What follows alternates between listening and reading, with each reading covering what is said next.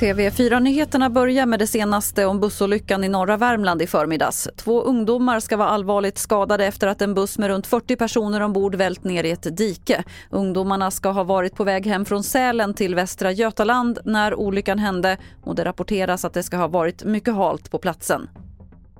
Tidigare idag kom beskedet att den folkkäre artisten och skådespelaren Bert-Åke Varg är död. Han var bland mycket annat välkänd från långköraren Rederiet. Det är ledsamt, men så är det ju. Den här generationen av hans kamrater, de eh, försvinner nu en efter en. Filmrecensent Ronny Svensson. Jag tänker att han eh, tillhör den generationen av skådespelare som kändes väldigt trygga och som alltid fanns där i tv-rutan när man satt hemma och kollade. Bert-Åke Varg blev 90 år.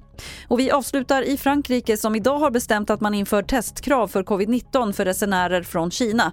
För att få resa in i Frankrike från Kina krävs nu att man kan visa upp ett negativt test. Frankrike uppmanar också andra EU-länder att göra på samma sätt. Och på onsdag ska EU ha ett extrainsatt krismöte om eventuella inreserestriktioner.